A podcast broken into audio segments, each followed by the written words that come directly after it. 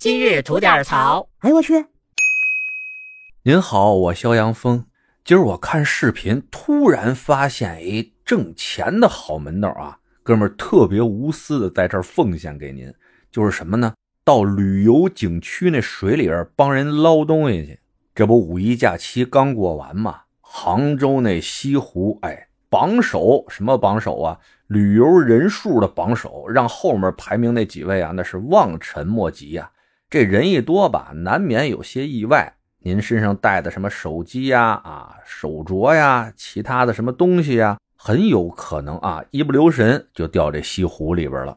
我今儿看那视频啊，就是有这么一姐姐啊，不知道拿着手机是自拍呢，还是拍风景呢？这一不留神，裤衩一声掉那西湖水里边了。哎呦，正着急呢，也不知道谁跟他说的哈，说我们这西湖有打捞队什么的，还有负责打捞的这个应急救援人员。于是呢，他就联系上了这么一位，打通了电话，跟人说清楚了地址和具体情况。等了没多长时间，就来了这么一位，身上穿个黑 T 恤，背后写着“紧急救援”，看着呀还挺是那么回事的。俩人就沟通呗，说你掉这手机值多少钱呀？啊，我们这打捞费用多少钱呀？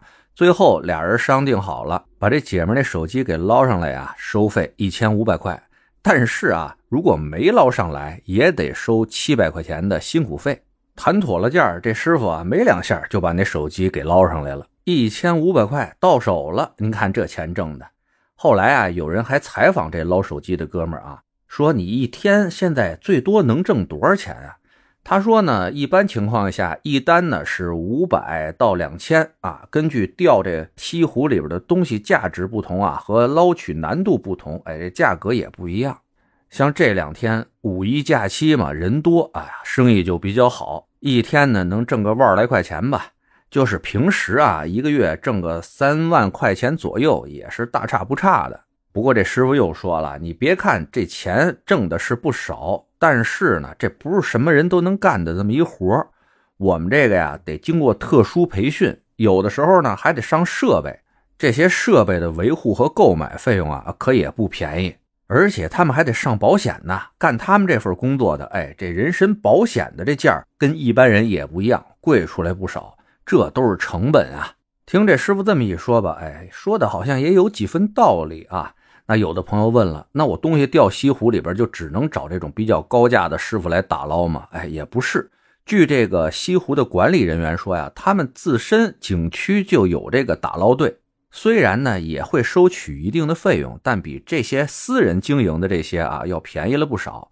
一般情况下呢是根据啊物品的价值不同，还有打捞的难度呢，基本上是五十块钱起步，然后呢四五百块钱封顶吧。哎，这价您听着就合适多了哈。我也觉得这数比较靠谱。但是呢，这西湖的管理人员又说了，我们这打捞队啊人员有限啊，有的时候啊不一定忙得过来。有的失主着急啊，不愿意等他们，就多花点钱请这私人的救援队把这东西捞出来了。这种情况呢也是很常见。那还有些会过日子的朋友们呢，啊，打捞队那点钱呢也不想花的话，您还可以选择报警。在打捞难度不大的情况下啊，警察同志会带上他们那个小夹子啊，也会帮您把这东西能捞的话啊，给您捞上来的。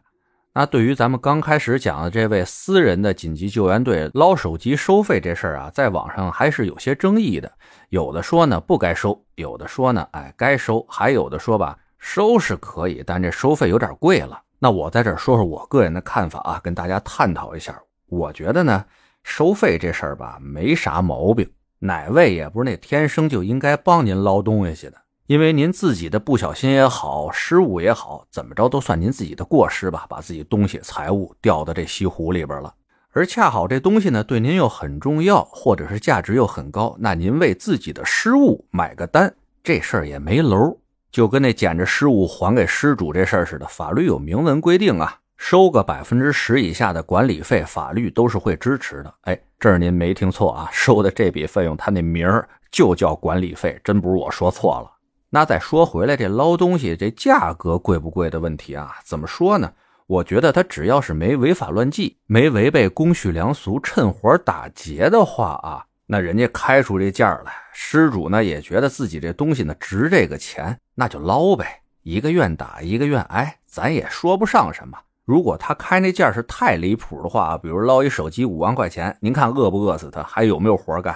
那现在看着每天还能接着不少单的活，就说明在失主那边啊，感觉这价哎，想想还是能接受的。唯一有一点，我觉得有什么问题啊？就是捞上来要一千五，这行，人家愿意给；但是没捞上来还收七百，这事儿就我觉得这钱就不太该收了啊。人家叫您过来是捞手机来的，您下去游乐圈泳，告诉没捞上来还收人七百块钱，这事儿我觉得还是有待商榷的啊！不知道您听完了以后啊，对这事儿有什么样的看法？咱没事评论区里边聊聊呗。得嘞，想聊新鲜事儿，您就奔这儿来；想听带劲儿的故事，去咱左聊右侃那专辑。期待您的点赞和评论。今儿就这，回见了您的。